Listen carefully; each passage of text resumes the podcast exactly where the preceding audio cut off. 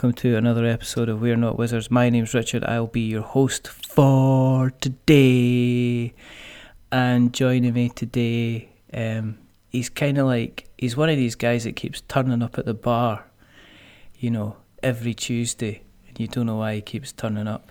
But this time, he's not only brought his packet of peanuts and his, uh, his back pocket full of tens and twenty pences as he's reaching for a half pint and a short he's brought himself a little game. It could be a big game about a big pint, but it all starts with a microbrew. I, I give you the wonder, the actual joy in my life that is Nigel Kennington of One Free Elephant. So, hello, Nigel. Hello. This, this is good actually because I was sitting there. That was the hardest thing I've ever done is shutting up for that because I thought, don't speak, don't speak because you ruined the last one. Um, the reason that we do this is quite simply because we are approaching episode 200, and if I don't get to 200, I'm going to hurt somebody. It's that simple. So Nigel is helping us along our merry way. And the other reason that we're uh, bringing Nigel in tonight is uh, because they do have a, a new game coming to Kickstarter. Actually, it's coming to Kickstarter this weekend. Um, it's going to be launching in Tabletop Scotland. Is that right, Nigel? It is, yeah. I mean, we thought, well, doing a Kickstarter, that's not stressful enough, so what should we do instead? We'll do it while we're demoing at a con at the same time. That'll make our lives easier. Oh, there was a thought process that was a good idea, and I can't remember what it was definitely not a good idea. Well, I don't know. It could be a fun idea. It's something a bit different, isn't it? To do kind of like let's let's press the button. I don't know. Are you actually going to be pressing the button when you're at Tabletop Scotland? I don't know. We should get well, like a box with a big red button on the top of it. Do something, eh? You or should... one of those plungers, but then we might be blowing up Perth, so you know that might not be a good thing. What day are you doing? What day is the launch? Is it Saturday you're doing the launch? It's Sunday? Saturday we're doing the launch, yeah. Right. Okay. Um, so we're gonna. doing it in the afternoon? Is... Are you doing it in the afternoon? Yeah, the plan is to do it at four o'clock. I don't know why right. the plan is to do it at four, four o'clock. You'll have to ask the grown up. Um, I've got an idea. the reasoning behind that. I've got an idea. I've got an idea. How about this? How about everybody that playtests microbrew during the day gets their name in a hat, and then you do a draw at half past three, and then that person gets to press the button at four o'clock. How cool would that be? that would be cool and we could all pretend that the button actually connected to something. He's just be frantically reaching around the back, like frantically pressing the mouse button like this. Right. No, we've got a phone behind our back. That's done it. It's not working. And of course, everybody knows that you usually set up Kickstarter in advance, so it automatically starts itself at a particular day and time. But they don't need to know that. They don't need to know that. But no, it'll be fine. It's okay. It's okay. Um, it's good to have you back on. I mean, you've we had um, you've been on a couple of times now. I mean, one free elephant no, is becoming. No, well, you've been on once, but your your better half's been on. Oh yeah, yeah. Sarah's been on as well. Yeah. So it's all uh, it's all been good. And uh, came and went, got funded, doing quite well. Did. Yes. Had some good fun. Yeah. Had some good feedback. Done your um, single player variation on that, and um, yeah. What's the What's the feedback been like on that? Are we being honest? Are we, we, we need to be honest, don't we? Um, the feedback has been yeah. kind of. It's been a bit mixed for Carcosa. Hmm. Um, yeah, I think, to be honest, the the rule book kind of bit us a wee bit right. there, and that's entirely my fault. I okay. mean, the thing is, people find the rule book hard to digest. Um, I was trying to do a thing, and I think I got caught up in the theme, yeah, because yeah. like, obviously it's Carcosa and it's lo- Lovecraftian and it's all about ancient tomes and that sort of thing. So I thought, oh, I'll do the rule book like an ancient tome, and it'll be like a discovery thing, like you've got your own, you're part of the experience, yeah. It was like a, for, yeah. Um, to, it was a mechanism to deliver setting, yeah, to, yeah. to set the theme. Um, and it worked really well for that. It looks like an ancient tome, it reads like an ancient tome, and apparently, according to certain quarters of uh, like Board Game Geek, it's as digestible as an ancient tome.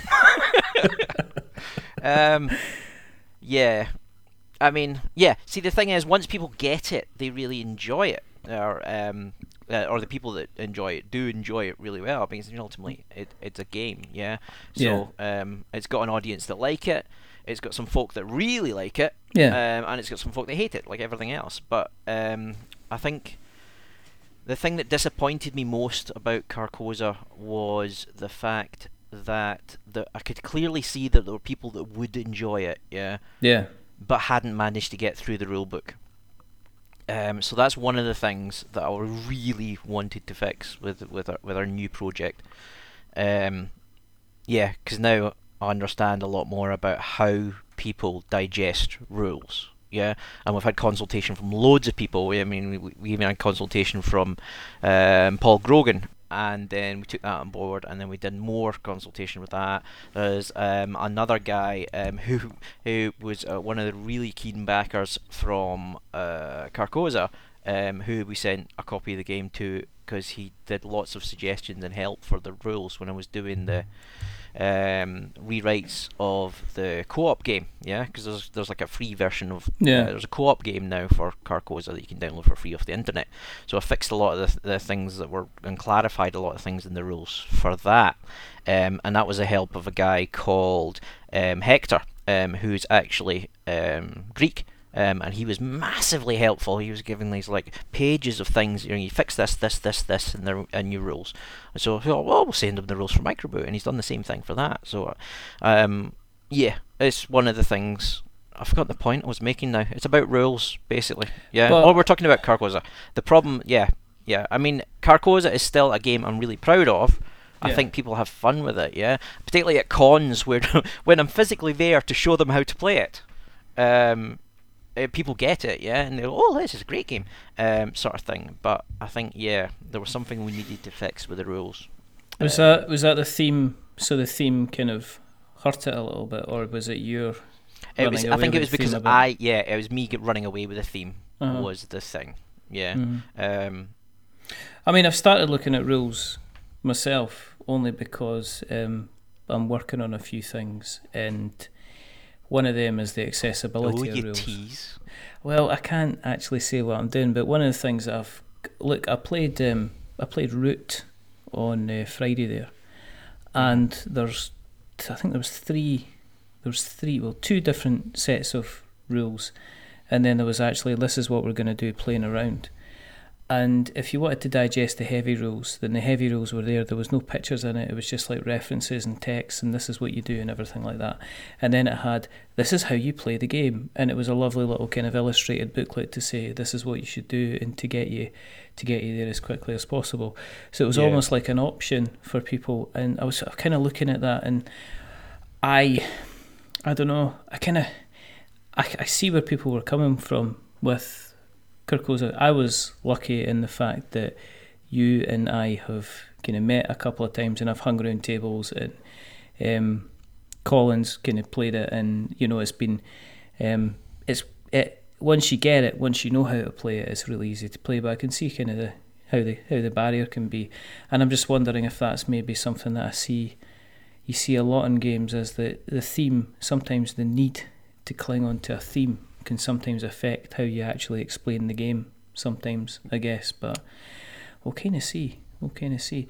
Would you um? Would you go back and change? Would you go back and change it? I mean, are you is Mechanically, no. right? I mean, mechanically, I think it's sound. Yes. Um, uh, the rules, yes, I probably would. Um, if we did a reprint at some point, I mean, we've only got like a hundred copies of it left that we need to get shot of. That's Um, amazing. How many? I mean, how many did you have at the end of the Kickstarter? Uh, we had two you don't mind me thousand. We, we we did our print run was two thousand, Right. um, and we've got hundred left.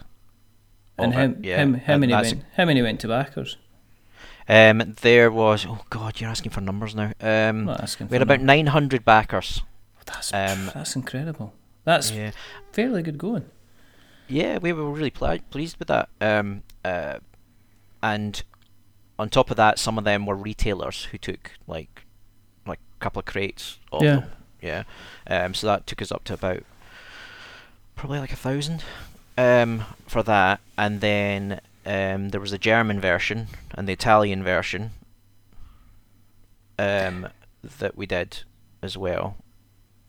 Uh, Was, yeah. was it kind of weird seeing your game into di- and kind of like translated into different languages?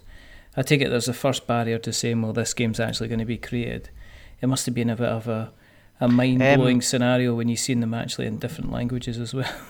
Yeah, yeah, it is slightly odd. Um, I mean, none of the none of the components are language dependent, so it doesn't look. It's just the rule book yeah, that's different. Yeah, uh, but it is slightly odd when you open the book because you can know where everything is because the rule book's laid out the same. Yeah. yeah. So you, yeah. and I've read the damn rules so many times. it's like, um, you know, I, I, can speak Italian, but no, it, it's just yeah. My, where's the bit where the hovercraft has got lots of eels? that was actually quite good as well because Yeah. um, uh, one of the things we found at Essen was um, uh, people judge you on the quality of your translation as well. So it's like, oh, we've got German rules and that sort of thing, and they give you a look like this is a trap, and you think, show me your German rules. You're like, here you go. Uh, but because we did, we got it done through Happy Shops. It wasn't just um, some random spot of the internet that we got to do it um, and we got the Italian version done through um, the the company that actually published it as well, and they got a guy in to translate it. Um, so the translation's really good. I mean, uh, even talking to the Italian guy, he was saying, "What what what does this bit mean?" And he was saying, "I was saying, oh, it means this," and then you were reading that, thinking, "Yeah, okay, I should have clarified that a bit more." Um, when you're reading it as well, so that was a great learning experience for us.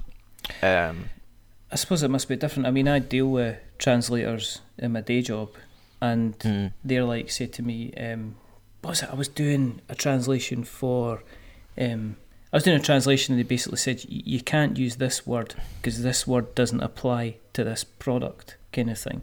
Nobody's Mm. going to understand what you're talking about. I think they were talking about something like they're saying, where basically you're using the word size as people would use size in relation to clothes. We're using you're using it in terms of a as a weight or something like that instead. It was just the way the translation. It wasn't the exact translation, but that was how kind of how it was kind of worked out. And my mind was blown. So it's like, oh, you need, you need to use a completely different word. In, yeah, yeah, it's in context. Italian for it to work. And he says because otherwise, he says it's not just the individual um, the individual words.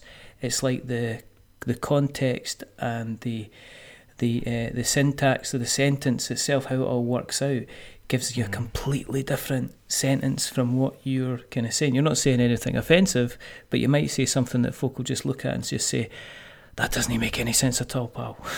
Yeah. Sorry. Well, it's like um, even for the plus the way I did it in the the Carcosa rules Yeah. was um, I did it in that sort of um, vaguely Victorian uh, dialect thing. Yeah. Oh, right, So i- instead of having uh, this is correct and uh, this is wrong next to, to picture of a thing you could do right and a thing you could do wrong, I had uh, this may be and this cannot be written next to it. Yeah. Um, which is fine. I mean, we understand what it is because we've got the background and history for it. But um, yeah. uh, it was a bit of a struggle for the the, the translator as well because he's like, I, I, I don't really get that. um, I'd have to a actually, the first person that my, my sister actually is uh, lives in Tenerife and uh, she's right. like fluent Spanish speaker. So we Yeah. were showed it to her to get her uh, opinion on whether or not she could get it translated. Um, and she looked at it. Uh, she was really keen initially. She was like, "Yeah, yeah, send it over." And then she, I sent it over, and she was like, uh, "No." I'm going to Uh, need to be drunk to do this. yeah. Well, she basically said um, it's just because it's old style speech. You need to get Yeah. someone that is born in the language, rather than me who, who can who can speak that language fluently. But you know, Yeah, again, it's Uh, like translating the words directly, isn't it? It's like sticking the Yeah. words directly into Google Translate, and it'll come out and say that cannot be, but somebody looking at it will go, "Nah, I didn't." it doesn't. It does not make any sense. It does not make any sense. But um, has this? I mean, with that, with that kind of feedback, was that? Is that a strange situation to be in because you've you've because obviously you've successfully funded your Kickstarter and Carcosa did really well, you know, when it went to Kickstarter. So was that kind of like a strange situation to be in when you had people kind of going, yeah, the game did really really well and you got all the funding. However, there's um, there's kind of kind of things that we're not sure about, and it was like going, oh, okay, so success. It was kind of like a bittersweet kind of success kind of thing. Yeah, yeah. I mean, ultimately, it's yeah, it is kind of there is some bittersweetness going on, but I mean, ultimately, it's a creative work. Yeah, so not everyone is going to like it, no matter what you do. Yeah. Um. So it was never going to get. I mean, we were kind of expecting some pushback, yeah, uh, because we got some before the campaign. Um, there was like uh, some uh, the more militant fans of uh, Carcassonne uh, got really quite angry about it, um, and I think that's kind of affected us as well. Yeah, uh, so there's people that will go on and never have played the game or have just looked at a picture of the game uh, and read the back of the box, and that's them. They know, and they will go on to BGG and give you a two out of ten. Um, there's nothing you can do about that. So we were kind of used to that sort of thing. But the ones, the only ones that are heartbreaking are the ones that you think haven't got it, and it's been my fault because I haven't made the rules clear enough. Yeah. Mm-hmm. So it's like what's heartbreaking is the missed opportunity for them to have had a fun game playing the game that I designed, yeah? And because I've buggered something up, yeah? So obviously that's one of the things we really strongly wanted to fix when we were working on microbrew.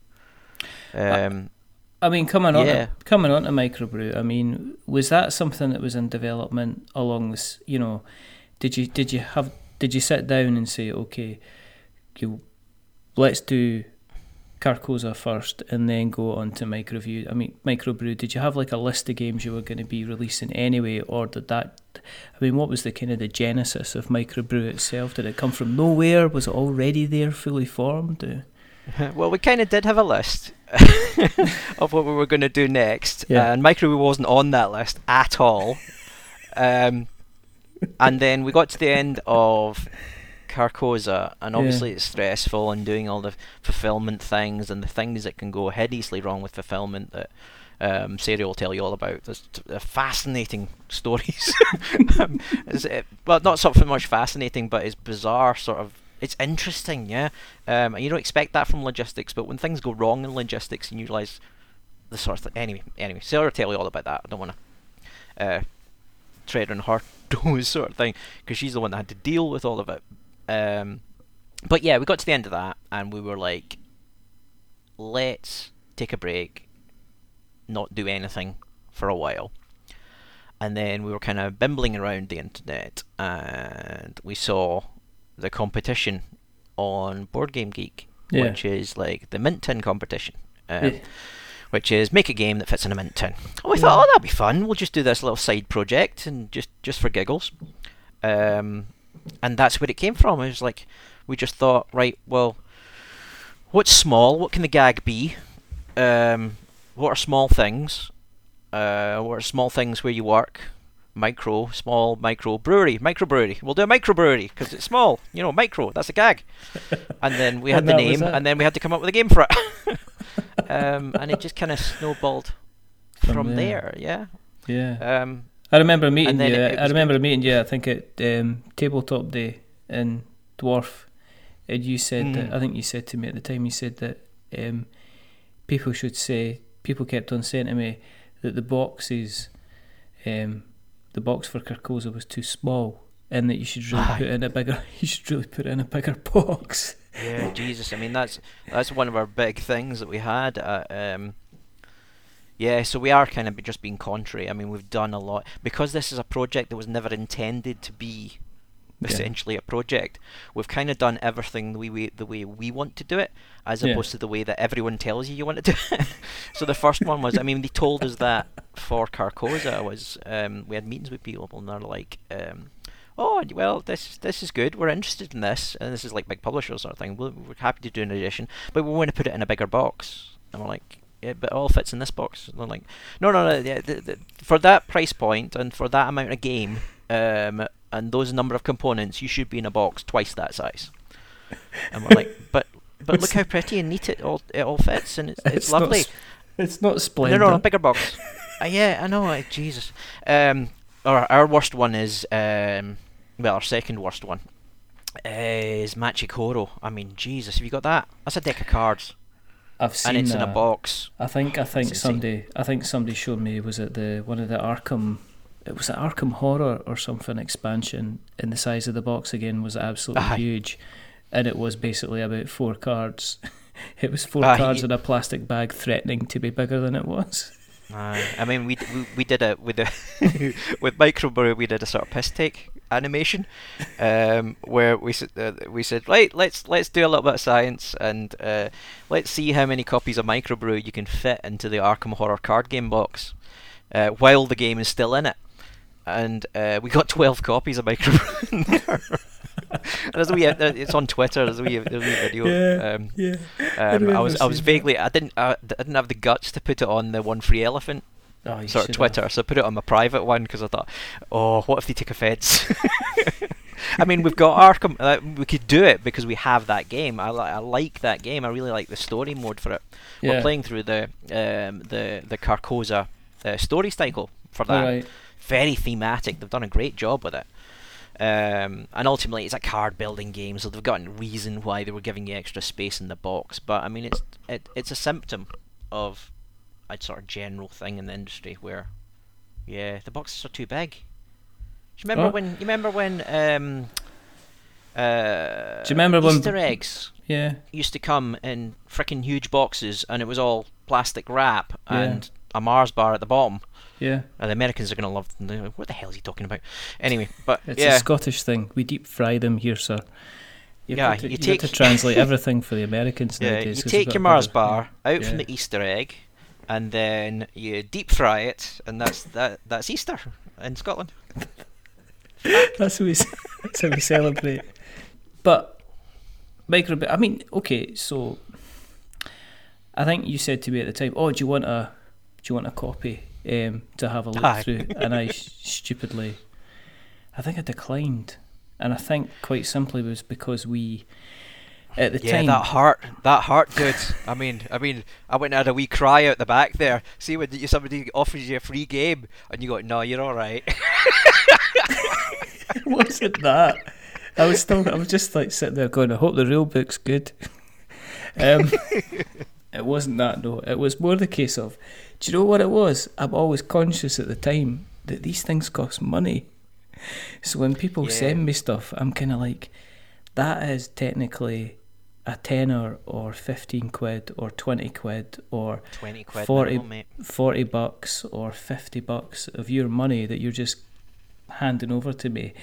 And at the time, you weren't doing kind of like previews and previews and first thoughts and stuff like that, you know. So, but now obviously we've got quite a few people writing on the blog now, um, which is kind of cool.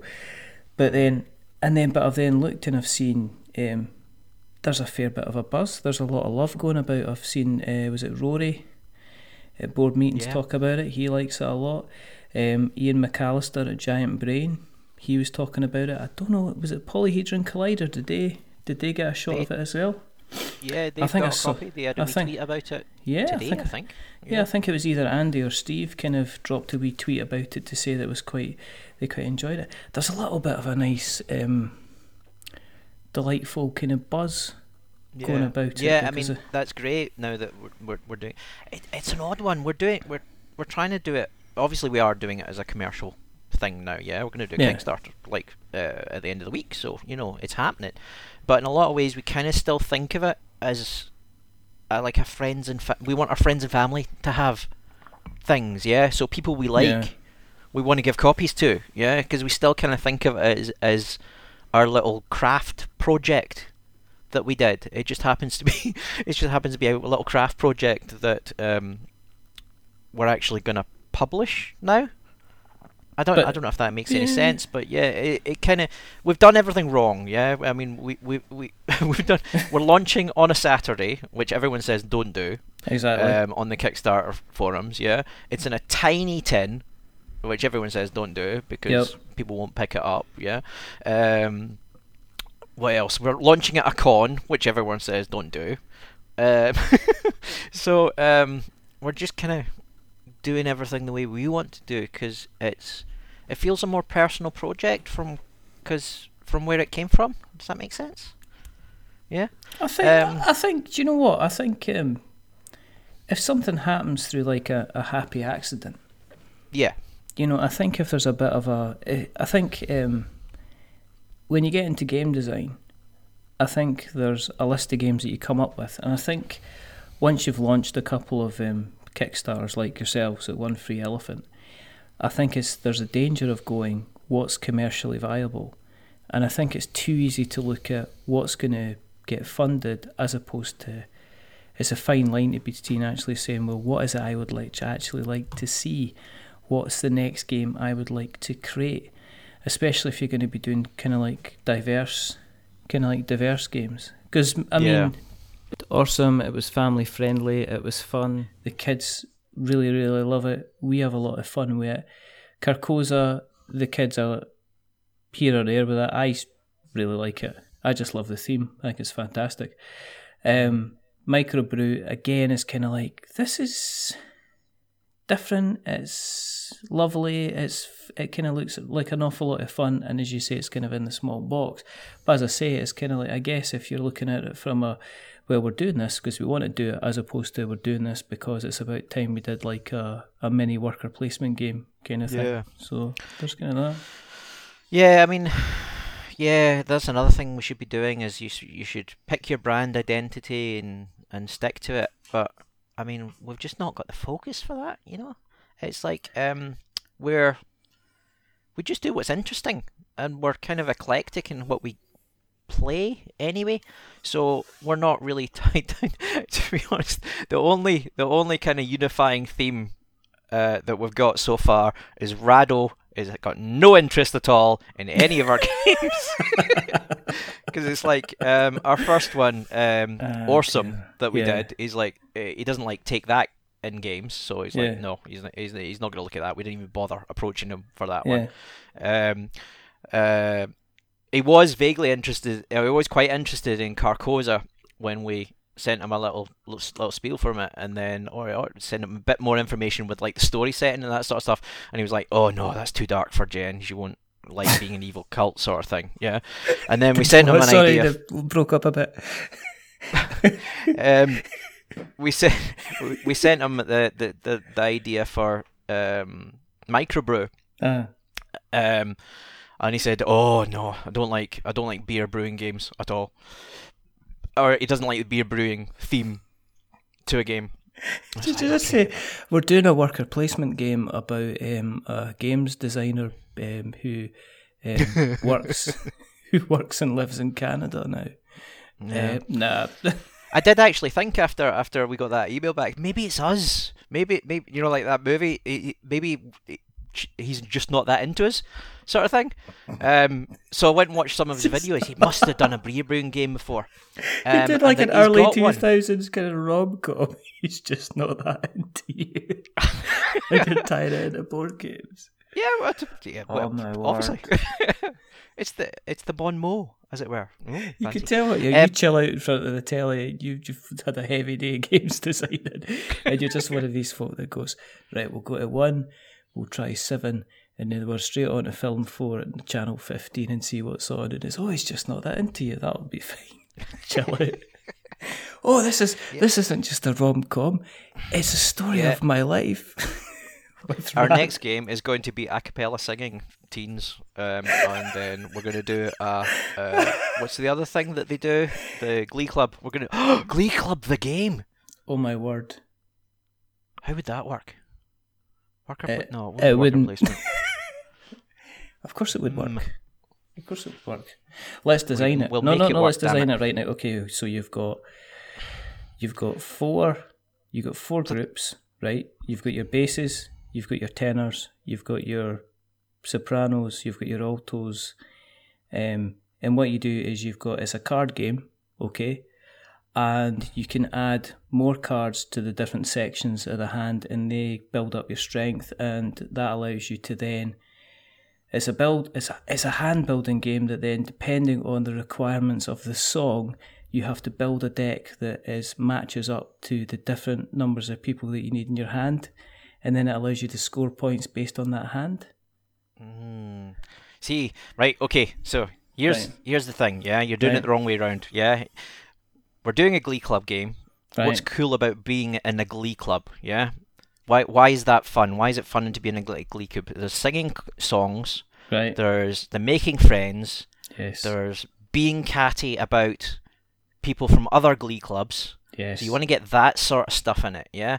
Yes. Um, yeah, so you need to work out the mechanics from what's cool about the thing in your theme. Yeah, this is the way that Ah. I do it anyway. okay. Yeah, is once you come up with your theme, you can work out. And we- we did it with all our games. So, uh, what's cool about uh, running an evil doom cult? Well, it's feeding things to horrible tentacle monsters. Yeah, um, and steepling your fingers and going muhaha and exploring lost cities and all that sort of stuff. Yeah.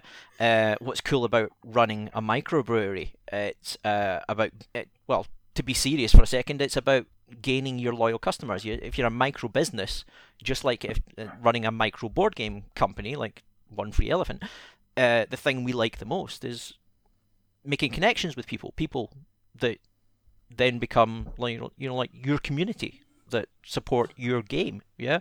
So that's what's cool about that. Yeah. So what would be cool about being in a glee club would be the performance, but it's also the building of the little community, your your little squad, as well, and you need to build the mechanics around that. So, yeah, I like- We could work them both together.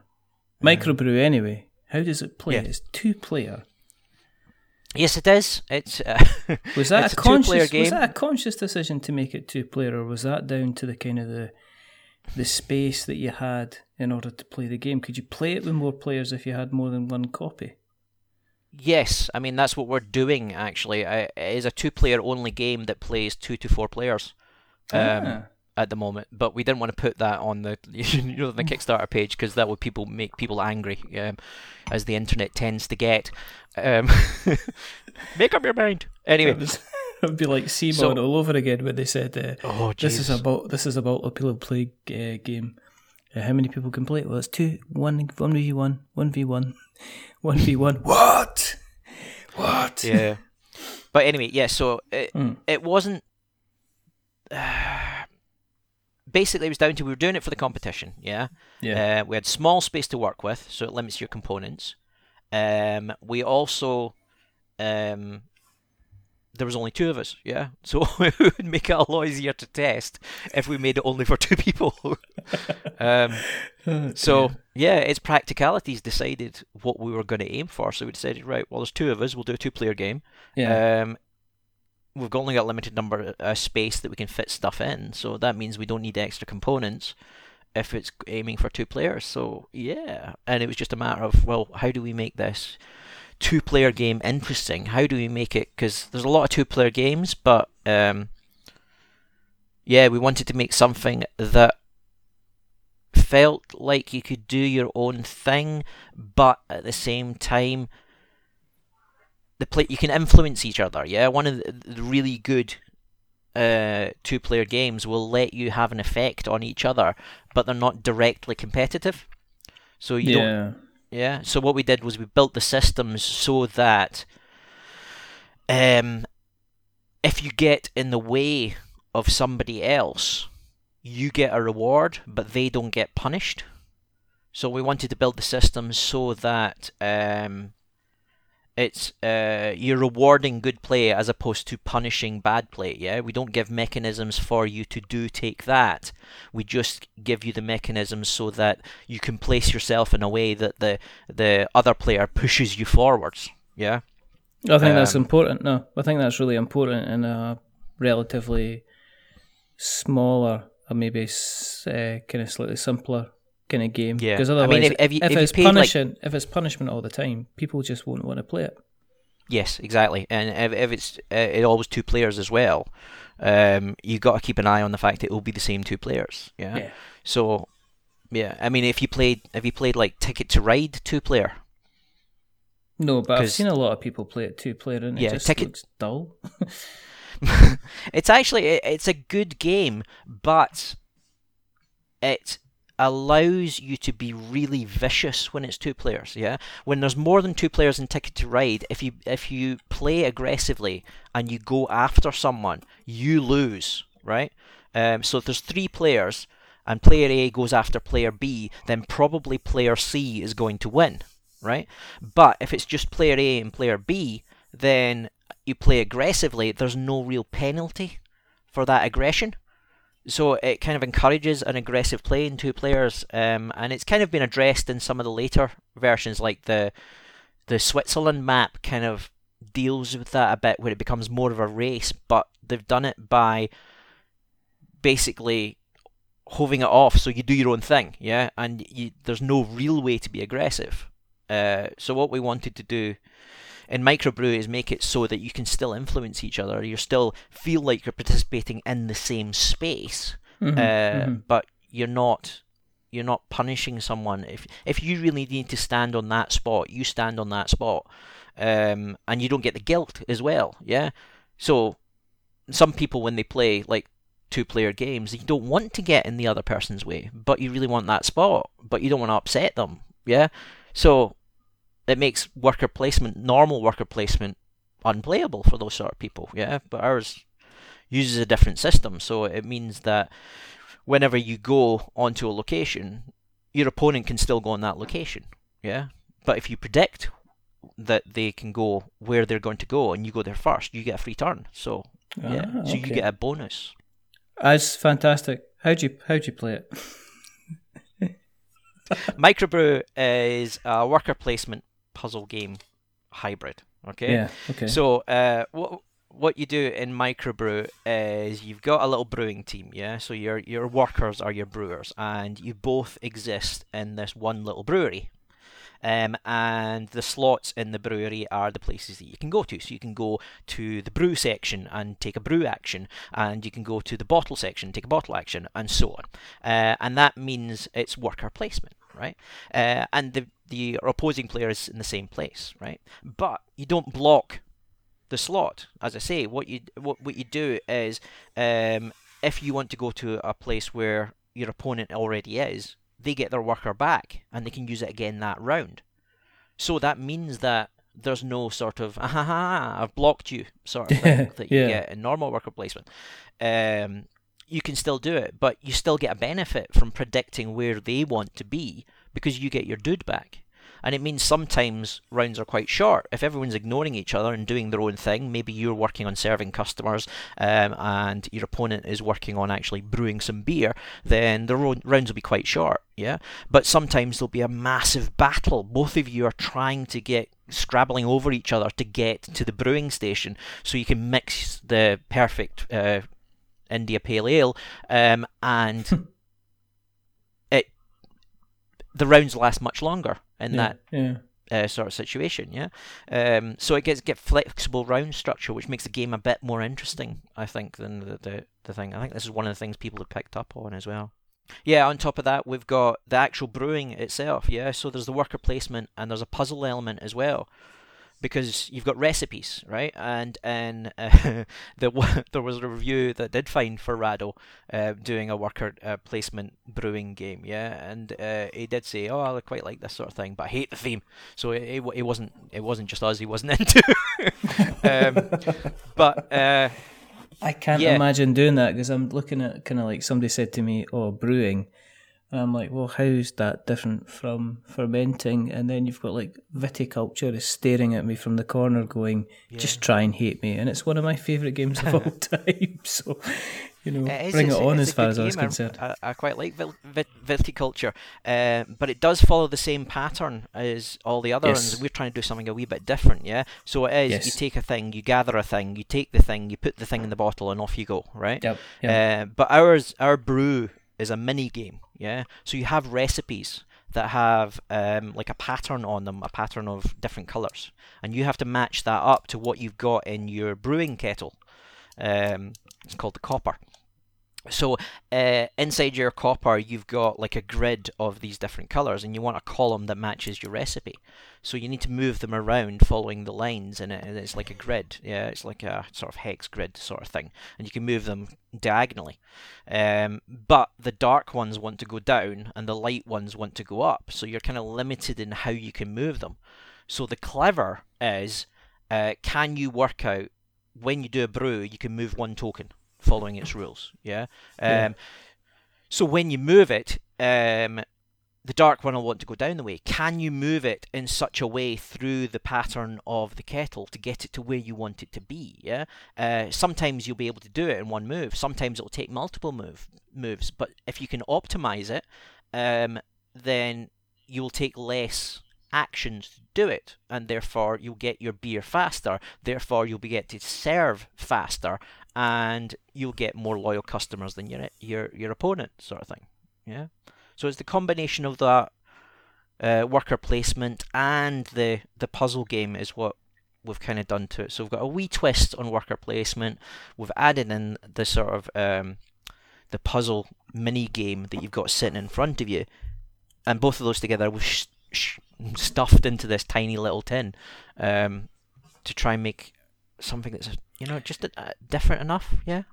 Did it grow organically? I mean, I mean, is the first iteration of microbrew?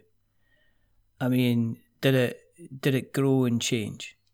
Oh I yeah. mean, is I definitely. mean, is that is that like how is that what you did with like say Awesome? Is that how that kind of changed as well? I mean, I know that when I spoke to Sarah, it's, you sounded like there was you know like with you you guys seem to kind of like here's an idea and let's just be open in changing it and moving it about and making getting it right before it kind of works. So is that kind of like your methodology? You said yourself you kind of get the theme and you say, well, what's fun about this theme and how do we bring it into a game? So is Yeah. that what you is that what you did for for microbrew Yeah, yeah, yeah. itself? Yeah. Yeah, I mean, it's basically it's refinement. Yeah, it's you just think of everything you can think of that is cool about your subject, and you bung it all in there. Yeah, and then you start cutting it out until it's like our our brewing puzzle has gone through so many iterations, and it's got simpler every single time. Yeah, um, because you need to make it simpler. It's a board game, effectively. You want you want it to be accessible. You want people to understand it. They want them to be able to understand it in their first game. Yeah. Um, so the rules had to get simpler on each iteration until it becomes digestible. And yeah, you come up with a whole bunch of stuff. So it used to be a lot more complicated. The puzzle used to be much much harder. Yeah. Uh, but each time you just shave a little bit of it. You shave a little bit off it um, until you get something that is, you know, fun. I mean, it- otherwise it becomes work. but I mean, in the process between you and Sarah, who's more likely to kind of like take the wheel and um and kind of do the sh- and do the shaving? What does even mean? it's not you, obviously, because you got a beard. Um, ha. Um, but no, seriously, I mean, is it something that you come to kind of a mutual decision? Do you bounce ideas back off each other? Have you got like, I mean, is it a case that you've got kind of like, is it being shared ownership of the game? Because I know that um, Awesome was very much kind of Sarah's baby, Carcosa Yeah. was very much yours. So Yeah. with Microbrew, is that been more of a shared kind of development? yes, yes, it definitely has. Uh, and in some ways, that's been the bit that's been more tricky. Yeah, is finding the line between we both need to like something for Yes. it to stay in the game. Yeah. Yes. Um, whereas with Awesome, you're right. Sarah had editorial control over that. It was her game. Mhm. So if she liked something and I didn't, it stayed in. Um, and the same with Carcosa. If she didn't like something and I did, it stayed in Say that. because I I was creative control on Carcosa and Sarah was creative control on Awesome. So this is both of us. So uh, yeah, it's it's taken probably longer to make decisions on certain things because um, ultimately somebody has to back down. um, and sometimes it was me, and sometimes it was Sarah. Um, but we, yeah, I think it's possibly been better because of it. Yeah, I think the game's possibly. It's definitely. I think Microbrew is definitely uh, my next game that's coming out is definitely my best game ever. You know, how many times? Yes, my next movie is my best movie. Oh, you get that at, in any interview, but honestly, I think it is, and I think it's because we've worked on it together. So I there's do been more people for cups shaving of the tea. corners of it. I do that for cups of tea. This next cup of tea is the best cup of tea I've ever, ever made. But it must be exciting. I mean, kind of um, creating something kind of like, kind of like together, and having that backbone, and having you know a couple of successful games under your belt, and the brand itself seems to be growing. I mean. And I don't mean. I mean when you, whenever you meet you two, and I encourage anybody that's going to going to Tabletop Scotland over the weekend because we'll make sure this episode is out before Tabletop Scotland is is uh, is you know takes place. Is that you two are very you're very approachable, you're very friendly, and it's not. Do you know how you? It's not like it doesn't come naturally to you guys it's not a case that you're kind of putting it on. You kind of walk up and you're kind of very, very kind of approachable and easy to kind of chat to and get on with. And you're obviously taking the, being able to kind of explain the games quite well. Um, is it important to kind of, do you, do you feel kind of branded now? Do you feel you're kind of like this is what people expect when they, when they're considering a one free elephant type of game, you know? I don't know. Um, to be honest, I mean, we do the cons and we enjoy the cons and we love the talking to people and being part of the community. Yeah, I mean, ultimately, this is not a profit-making enterprise. We're not. No. We're not going to pay off the mortgage because because we've made these games. Um, even close. I mean, we've all got real jobs, but what we're doing it for is because you can talk to people about games and yeah, talk to people about their games designs, and Yeah. people will come and talk to you and ask you questions about, uh, uh, and stuff like this. And we do like to do stuff to give things back. So if somebody comes up to you and talks to you about, shows you their design, uh, we get that. We're getting that increasingly now. People will come in. Um, I've designed a game. Do you want to publish it? And we're like, well, no. We only publish games that we make um, sort of thing. But you know, shows your shows your game, and we'll we'll talk to you about it and give you some suggestions and hints and tips about uh, what you should be doing next, who to talk to, and that sort of thing. Yeah, um, and it happens with because you, you even like new podcasters and uh, and folk like that that come up and and talk to you and I want to talk to you about the game and do an interview and stuff like that. We're- Yeah, it's being part of the community that we're doing it for. I forgot what your question was. I've just rambled for It's ages fine. about touchy feely stuff. It's just no. Oh, 'cause it is branding, part that was it. Yeah. Um, yeah. So branding. No, I don't think we have a brand. We probably should have a brand. Uh, but we've done a family game, we've done a cosmic horror game, and now we're doing a drinking game. Uh, so we don't have a consistent brand at all. We just want people to recognize us and realize that it's me and Sarah making games because we think it's kind of fun and we enjoy being part of the community. So is that a brand? Probably not, but it's us. Ah, it's a vision. I think, as I say, I think, as I say, I've never. It's there's always a sense of fun, and there's always the welcome, and it's always sit down and have a game of this, sit down and have a game of that. I think, which is very, very important to kind of get that sense of community, and there is there is kind of like a decent community growing up around Scotland now as well. You know, you have Yeah. got. I mean, we've got obviously Justin Gladiatores. We've got Mark. You know, um, Mark's still doing his thing. He's still going out and about, showing Yeah. everybody kind of wreck and ruin. You know, um, you got yourselves. You've obviously got um, Captain Aqueduct himself, Mister Kevin Young. Uh, Is that a reference everyone anyone's gonna get? That's the reference.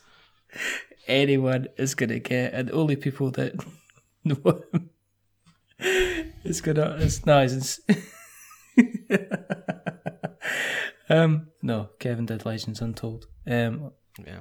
And He's the uh, big hitter, isn't he? Yeah, he he he's, he's he's, the- the biggest Scottish one so far, as far the as I know. he's the big Kahuna, Yeah, the big cheese. He's going to be there He's on the Saturday as well. he's the daddy. See, see, see, when somebody makes us cry, we all go calling, uh, crying to him, and then he takes them out the back and beats them up. Which is always good. Which is always Yep. good. Which is always, always, always, always good. But no, I mean, Daddy there's a good. Kevin, he's been mean to me on the radio. But you know, and now we've got um. Well, I mean, you got Bez, um, and then if the, Yep. the podcast. I mean, you, I mean, you're talking about the media stuff. Kind of earlier on the podcasters. I mean, we've now got. I mean, I used to joke um, a while ago. You know, there was three of us in Scotland. There's ourselves. There's Unlucky Frog Gaming, and there's kind of Giant Brain. Um, but you know, that's going to continue to grow, and it's good to see that's kind of become we've got a nice little kind of um, media side of things going. We've got a nice little set of conf- you know cons going as well. We've got a nice kind of set of kind of designers and developers going as well. So it's a it's quite an interesting time for that kind of industry in the good old good old Scotland kind of thing. Um, Sarah's going to be on the um uh, the tabletop Scotland. There's a there's a panel show, is it? The, the Yes. room one oh one oh one one Yes. D one hundred or something like that. yeah, Yeah. Sarah's on that, so that'll be exciting. I'm on that as well. Are you? Yes. Are you? Are you gonna gonna give us any clues of what you're going to talk about? No, I'm not allowed to. Through Oh. pain of um, through pain of being talked to um, by Josh for three hours. Oh. Nobody wants that. nobody, nobody wants nobody wants that's a joke. That's not fair. That's not funny. It's very still still very very true though. Um, but no, I'll be there as well, and uh, I'll just sit there and I'll raise my case and I'll be polite and I'll raise uh, constructive points as to why I feel whatever I'm doing should be in room 101. So there you No, go. be be opinionated and contrary. Pick something everyone loves and then slag the crap out of it. That'll I'll be tell- memorable. I'll tell you what afterwards as well, so, so you can see. so you can see. Buy Monopoly is the Sarah, Sarah was ever. telling me about it, and I was thinking I would probably do uh, terraforming Mars Yeah, because that's really popular, and I'm clearly wrong, but I hate it. yeah, exactly. There you go. There you go. How much is microbrew going to be? um, it is going to be 15 of your Earth pounds. Okay. Um, that's it. It gets you a copy of Microbrew. If you get two tins, um, then you can play it up to four players um, as well. Because like the little brewery's got a three to four player on the back. So if you want want to play it for three or four players, then it would be thirty pounds because you need two tins. Yeah, and that's literally down to the fact that we physically couldn't fit all the bits for three and four player into the one tin. I mean, um, yeah, there's little animations of that on on the web as well, and it's uh, yeah, we used the- all the space. And the campaign's going to be running. Was it going to be twenty eight? Is it thirty days or twenty eight days? Is it for the first to the thirtieth or something like that? yeah, it will definitely be one of those. Definitely. Look, we're just trying to get the damn thing out just now. Yeah. exactly. Um, exactly. Yeah, ask exactly. Sarah. She- She'll know when the end date is. I, I, I don't know that. I, I think it's 30 days it's running for. Well, we're going to I'm speak. I fairly certain of that. I think we're going to be speaking to Sarah towards the end of the campaign. So Yeah, that'll be cool because then you, you can get. you got a list of corrections. Let me start off by giving a list of corrections as to what Nigel said wrong in the Yeah. episode he was on. Um, that's fine. I think you got away a bit with that. See, I think that's what wasn't that not what happened last time though? Is Sarah went Sarah went before the campaign and then I went towards the end of the campaign. So I was kind of hyper and psychotic. Yeah, it was fantastic. so with any luck, when you get Sarah on it towards the end of the campaign, she'll be hyper and psychotic. be absolutely fantastic. I really, really can't wait. Um, for for people who want to keep an eye, obviously, what we'll do is we'll make sure as soon as we know the link, we shall put a link in the show notes so that we everybody can be made aware of uh, Microbrew. As I say, a bit of buzz about it. Everybody that I know that's spoken about it, that's mentioned it, has been very impressed, has enjoyed it, has had a lot of fun. Um, yeah, It's something This- we were worried about as well, yeah, because um, I mean Carcosa, it's got a kind of built-in audience, yeah. People are attracted to that theme, so we were kind of worried with Microbrew, and that it was it didn't have a kind of built-in audience, but yeah, it seems to have found one, and it's something really excited about. Exactly. Uh, that no, we that's managed good. to find that. Yeah. That's really. You cool. didn't say really notes cool. to show. I mean, I've not done it yet.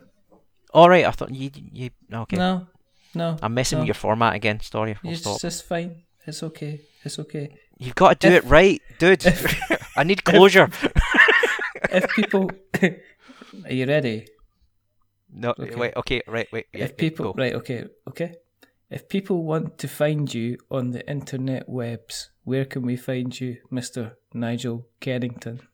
You can find us. In a, I'm prepared for this this time because last time I was like, I don't know. But um, www.onefreeelephant.co.uk is our little website. Um, It's not great, but I made it, so I'm proud of it. um, we're on Facebook as well. If you just search for One Free Elephant. Yes. Um, we're on Twitter. Um, again, last time I was like, I don't really get Twitter, um, but I've got the hang of it now. Um, so we've got uh, Sarah runs the sort of official One Free Elephant Twitter thing, and we've both got personal accounts on Twitter now. We are like Twitter, Twitter people that tweet Your now. So yeah, you can get a bunch of people. Yes. So one free elephant. If you search for that, then um, you'll find us on most of the social medias that the youth of today likes. And as I say, we will take all those links and we'll put them in the notes in the show notes so that we have notes to show. All right. Oh yeah, that There feels go. good. right, do the other thing now. Do it. Do it. Okay. Do it. Okay. Okay. If you want to keep an eye on what we're up to, and uh, we're still delighted and surprised that so many of you want to do almost episode 200, almost episode 200. Don't know what we're going to do. It's probably just going to be a normal episode. It doesn't matter. Um, then you can find us naked. on. You can. I do it naked anyway. Um, Oh. You could. you know that's why I don't put the webcam on. There's been a few. There's been us a few. I was. I think the most surprised person was Jamey Stegmaier because he had his webcam on, and he was like, "Oh, hello." He's like you're lucky. Lucky I stand up with a podcast. The boys need airing. But you can find us on Twitter at We're Not Wizards. Oh my goodness. You can find us on Facebook at We're Not Wizards. You can find us on YouTube at We're Not Wizards Tabletop Podcast. We are on Tumblr for no idea why. Forward slash We're Not Wizards. You can find us on um, Instagram. We're Not Wizards. We have a blog um, which has got reviews and, well, it's kind of reviews and first thoughts and all other types of wonderful things by people who contribute. If you want to contribute, get in contact. We're always happy to have people writing for the blog, and that's we're not wizards.blogspot.com. We've got our website, which is we're not wizards.com. Patreon is we're not wizards. Um, it's search we're not wizards on Patreon. You'll find us. Um, you got a Stitcher and Spreaker and Acast and Podknife and Podbean and Spotify, and we're on Google Podcasts as well now. We're all over the shop. We cannot be stopped. And if you really like us, then please consider going to Apple Podcasts and dropping us a subscription. And if you like us even more, give us a rating or a review. Now, if you are going to be giving us a review, don't don't give us a ten because it makes us big-headed, and don't give us a one because it makes us cry. Give us a five because it's average. It's in the middle and we are decidedly average. But the person who's not been average, he's um, he's funny, he's furry, he's about to release. Funny. Is it too late for questions? I have a question. What? Right, yeah, I- I've always thought this at the end of the thing, yeah, with the reviews, because I don't Uh-huh. have an Apple device. Yeah. Yes. Okay. Uh, is Apple the only one that does ratings? yeah, I think so. I think you can leave Ah, ratings in right. other places Because it's well. like you think, well, go on somewhere else and rate it, but I don't have an Apple thing, so. yeah. Well, I think you can just try and rate it in other places, but I don't know if it. I don't know if it counts. It'd be nice if You it can't just go to random parts of the internet and shout, Wizards! 5 out of 10! There you go. Just do it. Not average. kind of maybe average. Decidedly average. You could always drop us likes on YouTube. Yeah, we do that, yeah. You can do that. That'd be nice. That's always good. And if you've got a podcatcher and it allows you to rate the show, then rate the show, or go into Google and rate the show through the Google Podcast or something like that. yeah, it's all it's all very fantastic. Um, but the person who's not been average tonight, as I said, he's warm. he's warm and fuzzy. He's like a little happy badger. it's it's the one, the only Mr. Nigel Kennington. Um, thank you, Nigel, for coming on. It's a pleasure as always. I just I'd have you on every week. It's just fantastic. Um, there's only two more things to do. The first thing is to remember that we are many things, but we're not wizards. Are we wizards, Mr. Kennington, sir? We are not. We are absolutely not. We are um, combining our combining our hops, combining our barley. We're combining a little bit of water, potentially a little bit of apples, maybe a bit of cinnamon. Alchemy at best. Alchemy at best to make ourselves and craft the most fantastic beer in our microbrews. And the second thing is to say goodbye, and it is goodbye from Nigel. Say goodbye, Nigel. Bye bye. And it's a goodbye from me. Remember, stay safe. Roll6s.com. And uh, yeah, microbrew, 1st of September. Check it out. 15 quid gets you in the door.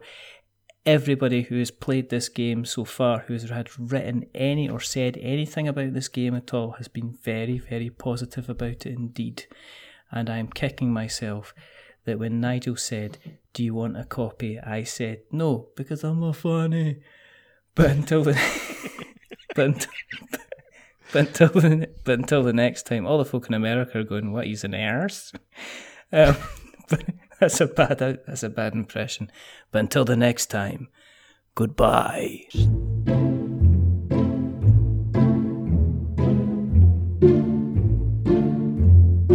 A wizard is never late.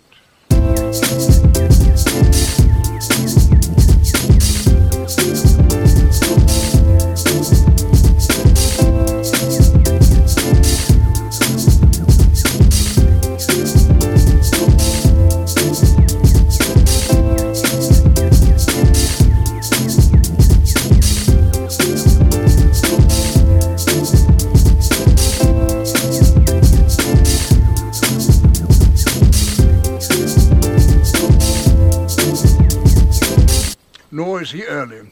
He arrives precisely when he means to.